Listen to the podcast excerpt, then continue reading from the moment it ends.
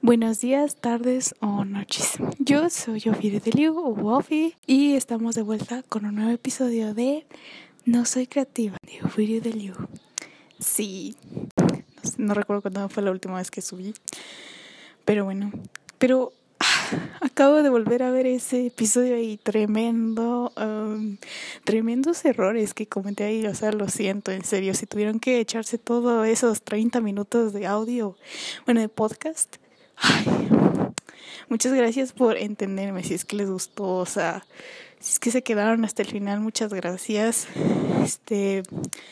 Sé que tuvo muchos errores, pero voy a intentar estarlos corrigiendo con el paso del tiempo. O sea, igual no soy experta en eso, es la primera vez que lo hago, solo que me animé a hacerlo porque pues, mi amiga me dijo que era buena idea.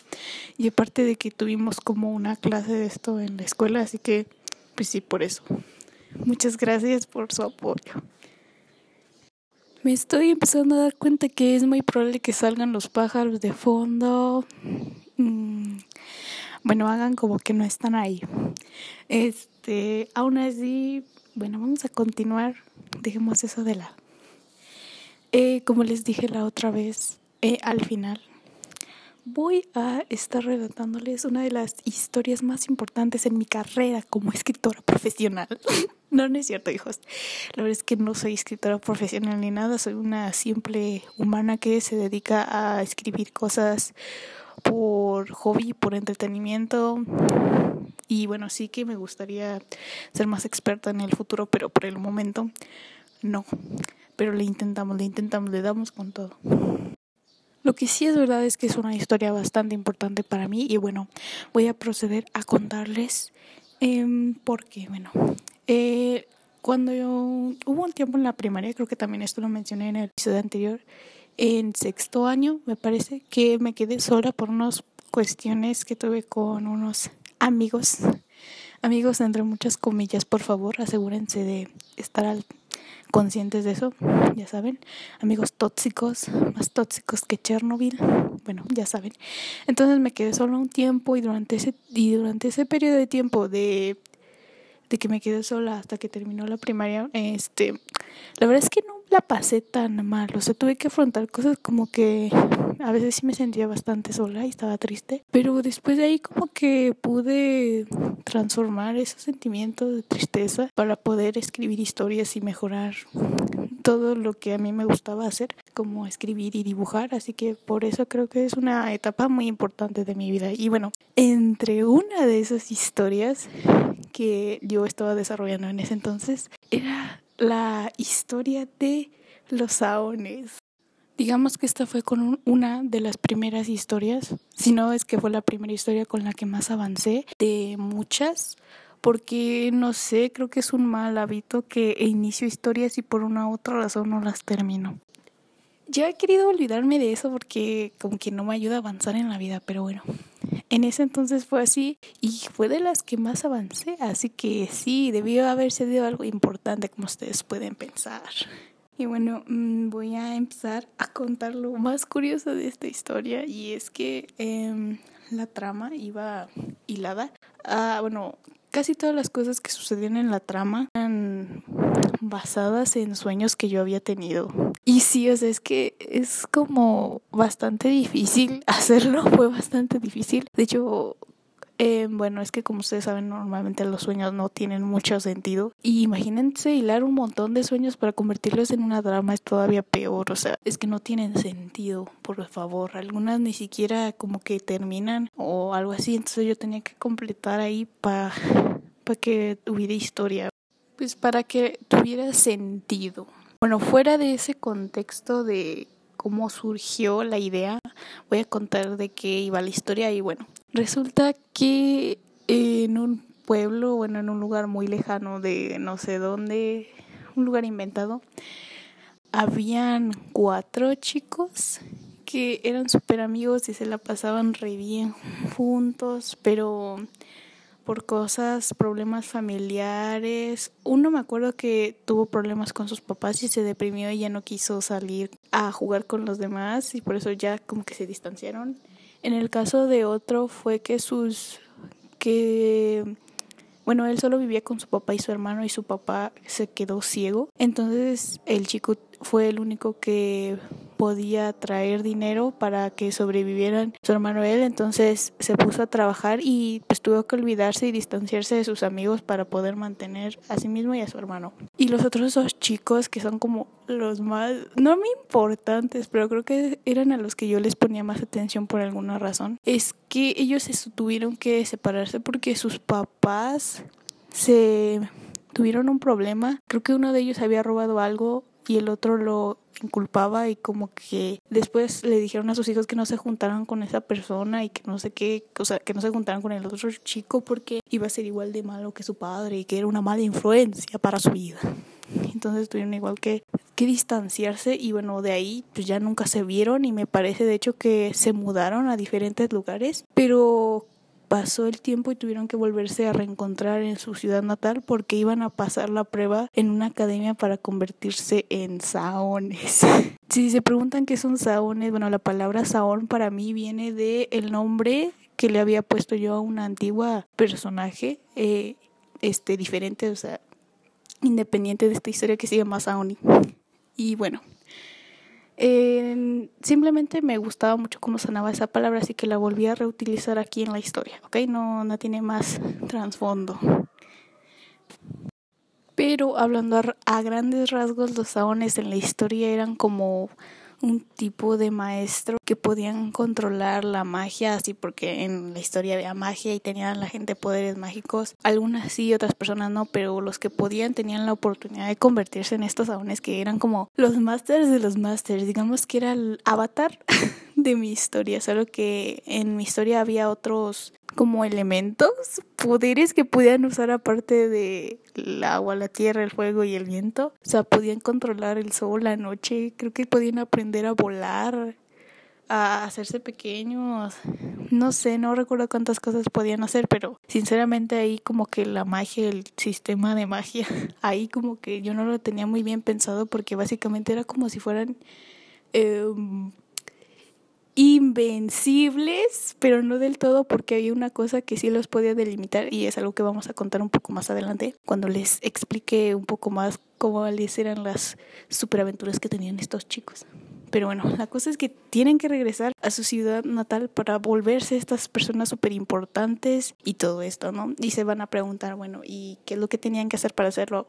Y bueno, ustedes podrán pensar que tienen que terminar sus eh, estudios ahí en la academia en la que iban a ir para terminar, pero no, o sea, simplemente la academia los decía después de que se graduaran como de, ok, tú ya estás listo para emprender el verdadero viaje. Y es que lo que tenían que hacer de verdad para convertirse en salones era hacer un viaje hasta no sé dónde, demonios. O sea, literalmente tenían que ir por el mundo ahí haciendo cosas, haciendo magia, ayudando a la gente y cosas así. Y de repente se iban a dar cuenta cuando a sus ojos apareciera como unas marcas, unas garritas.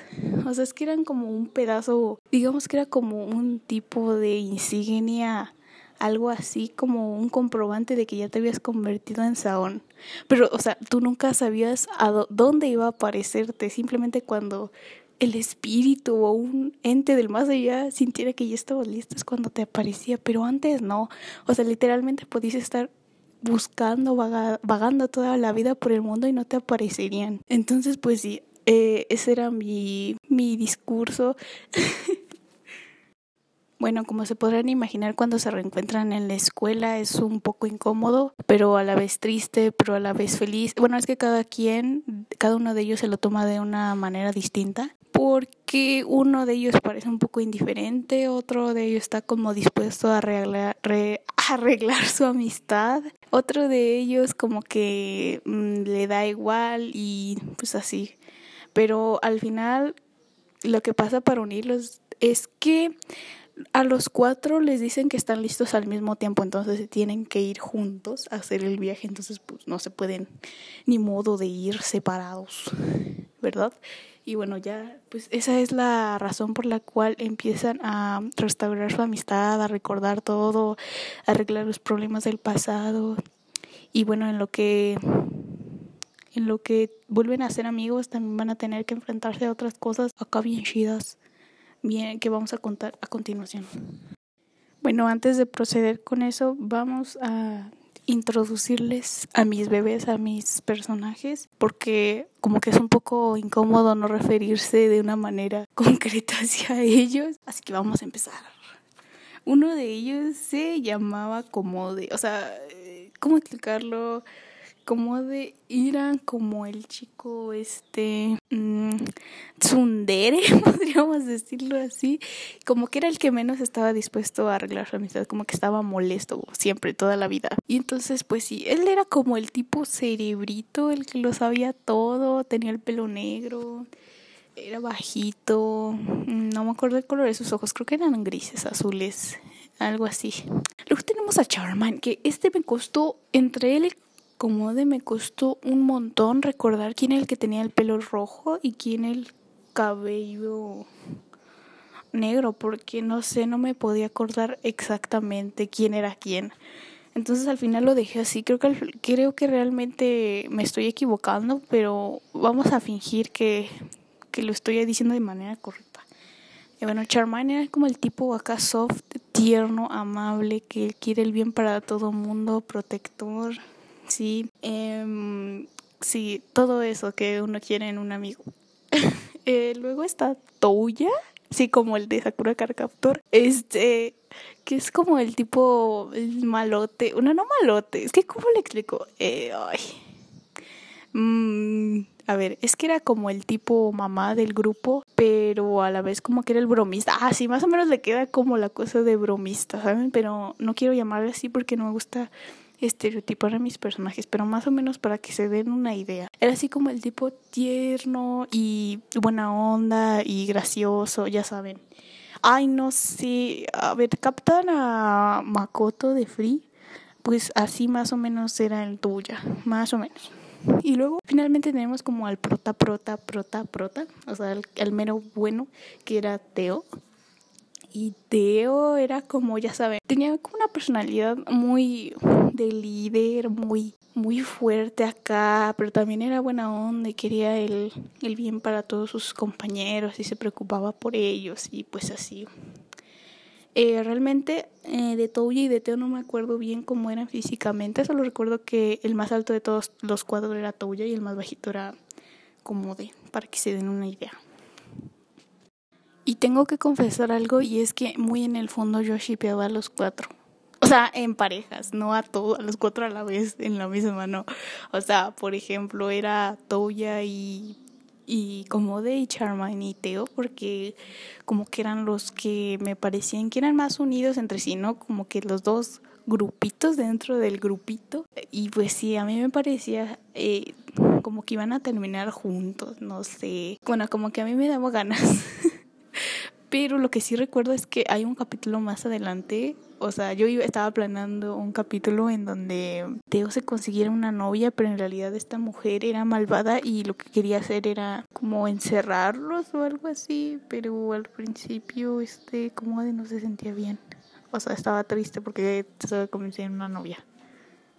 Entre los momentos más memorables de la serie era pues al inicio cuando se van y recuerdo como que querían usar un medio de transporte. Entonces, como les digo, ellos tenían poderes bastante ilimitados, entonces se les ocurrió como encantar unas hojas e irse volando en ellas. Pero no recuerdo bien qué terminan haciendo. Creo que Teo es el que dice que mejor tomen un unos caballos que estaban ahí en el campo. Ah, no, es que Teo, ya me acordé que antes de irse había hechizado, ha hecho un hechizo para que le saliera, para hacer un caballo mágico tipo los de Frozen. Bueno, yo los recuerdo más o menos así. Y así irse a la a la escuela esta, pero al final creo que le sale mal el hechizo y termina el, el caballo siendo un conejo. Y era un conejo naranja y después como que el Teo se decepciona y se va y termina creyéndose en un camión de verduras que iba para allá, para su ciudad y pues sí. Pero luego ahí en ese mismo campo como que ahí de repente aparece el conejo y dice como de buenas buenas y después entonces el conejo, o sea, sí era un conejo, pero también se podía convertir en el caballo este que Teo quería desde un principio, entonces creo que después les enseña cómo hacer los propios a cada uno y ya pues se van. y a ver, dejen recordar otra cosa. Em, eh, creo que una de las primeras cosas que le sucedió fue que una vez eh, tuvieron que pasar por un cañón y tuvieron que ir en balsa. Y era un cañón, pero estaba lleno como de juguetes. Es que, ¿cómo era la isla de los juguetes? Es que, miren, yo me, me, me inspiré mucho eh, a ese cañón con el videojuego de Alice Madness Returns. No sé si lo recuerdan. Yo me acuerdo que era re fan cuando era más chiquita y una vez soñé con eso y después de ahí, como les digo que todo estaba inspirado en sueños, pues lo pasé ahí. Y era re genial, era una historia re genial. Bueno, una idea, pero no recuerdo exactamente qué terminan haciendo ahí. Solo recuerdo que se pelean con una muñeca gigante y huyen y ya. Y luego de ahí se detienen en una casa, en una vecindad que se suponía que estaba embrujada y ahí lo que la dueña del lugar era una bruja, era una bruja acá de esas que te dice cosas raritas que da mal espina, ¿entiendes? Que desde el momento tú la ves y dices, ah, no, esta no es de Dios. Y bueno, eh, recuerdo que en la entrada tenía como disecada un hada, algo así bien extraño, ay no, Dios. Y eso me acuerdo bien vívido en el sueño que lo vi, como que sí me asustó, no sé. Y creo que al final los chicos también se van yendo de ahí porque la mujer esta tenía malas intenciones. Pero miren, la que más me recuerdo que me gustaba más, o sea, la que me, me acuerdo más porque era la más impactante según yo, la más interesante, como acá el mero punto donde casi pierden la vida los chavos, es que como que se van a ir a un parque porque ahí les dicen que hay una bestia que está atacando el parque, entonces como que los contrata una persona para ir a ver qué onda y así ver si pueden ganar más experiencia, obviamente. Entonces ya llegan allá y arman su campamento mientras a la vez están buscando a la bestia.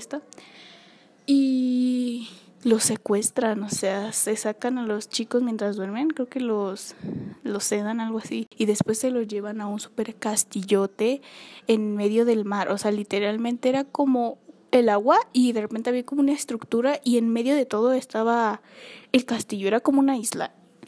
Y bueno, ahí adentro estaba la compañía de los antisaones, que en sus palabras eran como las personas que habían salido del instituto este a hacer su viaje para convertirse en saones y, y ganarse sus garras, pero al final no lo habían conseguido. Entonces se rindieron y no los querían los tipos se habían enfadado porque no les habían reconocido que ellos también habían hecho un buen trabajo y pues se habían rendido y a pesar de que iban a reclamar que ellos también debían ser saones, pues no los admitieron, ¿entienden?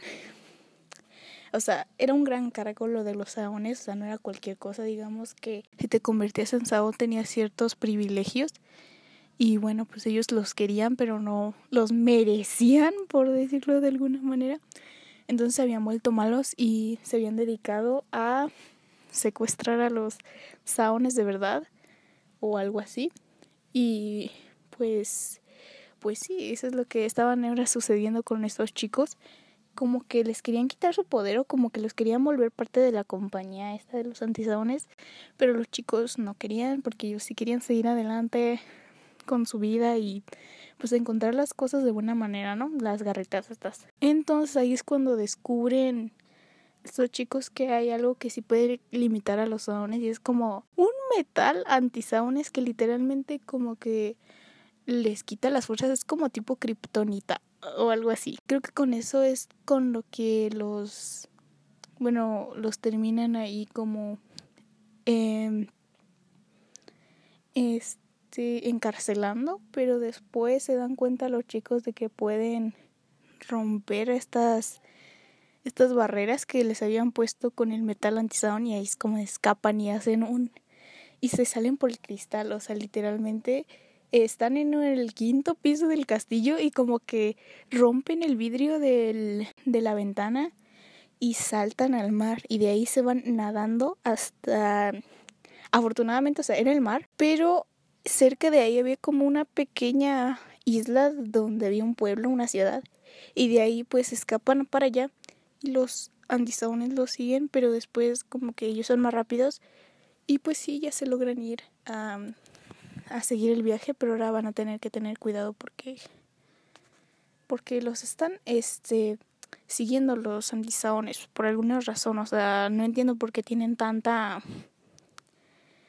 tanta como obsesión con ellos, no sé, pero bueno, siempre los están siguiendo. De ahí, de ahí en adelante siempre los siguen, solo a ellos, no sé por qué, no recuerdo.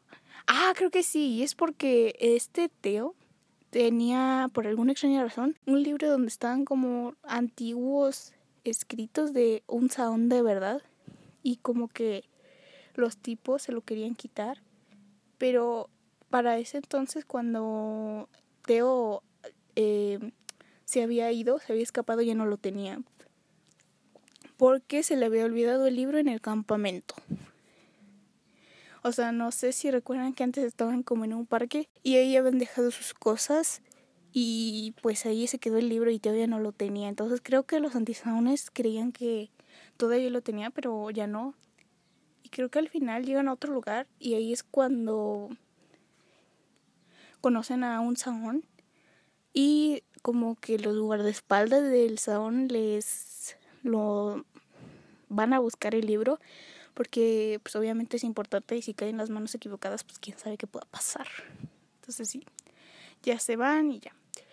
Y desafortunadamente creo que ahí es el final de la historia o sea, no es el final, pero me refiero que hasta ahí lo dejé porque, como les digo, es difícil eh, hilar un, los sueños. O sea, yo quería hacer una historia a través de ellos porque lo que yo sonaba era, estaba bien fumado acá.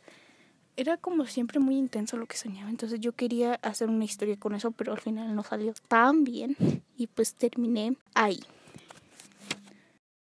Obviamente me hubiera gustado continuarla, de hecho Luego sí lo intenté, pero es que había pasado algo con mi computadora y bueno, eso es lo que voy a proceder a contar y por qué no le tengo fe a las compus ni a la tecnología. Y es que eh, yo escribí en una computadora viejita, o sea, no recuerdo de qué año era, pero era como de la década pasada, ¿no? Entonces estaba viejita. Y pues un día como que empezó a chafear, o sea, a veces encendía, o bueno, como que encendía y cargaba y estaba el pero después ya no cargaba del todo y se apagaba y no prendía. Entonces lo volvías a intentar y pasaba lo mismo y como que tenías que intentarlo varias veces. Una vez me tardé como 20 intentos y al fin prendió, pero después de apagarla de nuevo ya no volvió a prender y yo me quedé muy triste porque porque ya habían perdido muchas cosas que tenía ahí, principalmente historias, no porque fueran cosas de la escuela. De hecho, eh, no sé si soy, si soy nada más yo o como que me interesan más mis cosas personales que las de la escuela, porque por ejemplo, eh, tengo mis cuadernos de la escuela ordenados, pero a veces como que sí se les cae la tapa o la pasta. O sea, mis amigos son los que saben más que a veces como que llevaba la mochila y a veces como que los la tapa, la pasta de los cuadernos, como que la jalaba porque se pegaban entre ellos y se quedaba sin tapa el cuaderno. Entonces se quedaban como de, ay, no. Y después, eh, pues sí, los tenía que arreglar y siempre me regañaban. Ah, pero mira, nada más dile sus cuadernos de dibujo y una cosa totalmente diferente, ¿eh? Eso sí, no se le pueden romper por nada. Pues no, hijo, o sea, ¿cómo va a hacer eso? Igual, o sea, mis libros de la escuela arrumbados ahí algunos, algunos doblados. Eh, por ahí, una vez estaba en clase de biología y eh, íbamos a usar el libro, pero yo no sabía, o sea, sí, o sea, supongo que debía haberme hecho una idea de que lo íbamos a ocupar, ¿no? Pero no lo tenía y entonces dije, oh, me da un, un momento para buscarlo y me tardé como cinco minutos y mi mamá me decía ahí detrás de mí como de, ¿dónde lo dejaste? Y ya después lo encontramos como, como siete minutos después y ya la clase había continuado. Yo como de, a ver, a ver, a ver, ¿qué pasó? Pero, o sea, sí, ah, pero dile de los mangas. No, eso sí los encuentra ahí todos ordenados y por nada se le pierden. Bueno, obvio, ¿no? pero bueno, la cosa es que yo estaba muy, muy triste porque se había perdido varias de las cosas que yo había escrito en esa computadora. Y pues obviamente la historia esa que yo quería continuar se había quedado ahí. De hecho es lo que más me duele que perdí de aquella vez. Ah, porque ya no la pudimos volver a aprender ni como rescatar lo que había ahí. Sin, me acuerdo que mi papá lo intentó y ya no lo pudimos hacer. O sea, se quedó ahí para siempre, se perdió en en ahí, en los datos, o sea, se perdió para siempre, ¿ok? Se perdió y ya no lo pude recuperar y por eso no lo tengo fe a las compus, así que sí, a veces suelo escribir más en físico, no en físico, a ver, ¿cómo explico? O sea, a mano, en cuaderno, porque como que siento que podría yo eh, guardar mejor un cuaderno a que si lo guardo en una computadora. No sé, o sea, sé que hay cosas, sistemas para como el esto de almacenaje en la nube para guardar tus datos, pero como que a mí nunca me funcionó eso y precisamente por eso se perdieron las historias. Y bueno, pues sí, eso fue lo que pasó. O sea, planeo continuar algún día, lo que siento que ya no tengo como que una vez lo intenté, pero como que perdió la magia, ¿entienden? Como que a veces escribes algo y lo pierdes o no te sale bien y dices, bueno, yo siempre digo como de, bueno, cuando lo vuelva a intentar, probablemente me va a salir mejor, ¿no? Pero no, esa es de las pocas cosas que lo he vuelto a intentar y como que ya no tiene el mismo chiste, el mismo como ya no, ya no es lo mismo. Y bueno, eh, ya ha llegado el final del episodio. Este, pues sí, ya no hay nada más que contar. O sea, este fue un poco más corto porque no sé, no me pude desplazar tanto porque igual no, no tengo muchos recuerdos de la historia. Pero bueno, aquí es a donde hemos por fin terminado. Espero que les haya gustado mucho y yo me divertí bastante haciéndolo, recordando. Sí. Este, la próxima vez que nos veamos chiquitos, vamos a, mm, les voy a contar de mi primer, mi primer gran proyecto en la primaria y sí, vamos a contar algunas pequeñas este, desventuras que tuvimos y esto tiene que ver mucho con mis amigos tóxicos, así que si quieren salseo, quédense la próxima vez porque vamos a estar hablando de eso. Y bueno, eh, ¿qué les puedo decir? Eh, síganme, compartan esto con las personas que les caigan bien, con las que no también, porque necesitamos gente aquí. Eh, igual como ya les dije la última vez, vayan a seguirme en mis redes sociales. Bueno, nada más tengo Instagram y WhatsApp, ahí vamos a estar sí, con una historia próximamente. Y pues sí, muchas gracias por quedarse y aquí se ha terminado otro episodio de no estoy creativa de Ofidio de Liu. Bueno, cuídense por favor. Este, por favor, eh, coman frutas y verduras, cepillense los dientes, tomen agüita, descansen. Este, no salgan a la calle sin protección, sin cubrebocas. cuídense mucho por fin y nos vemos.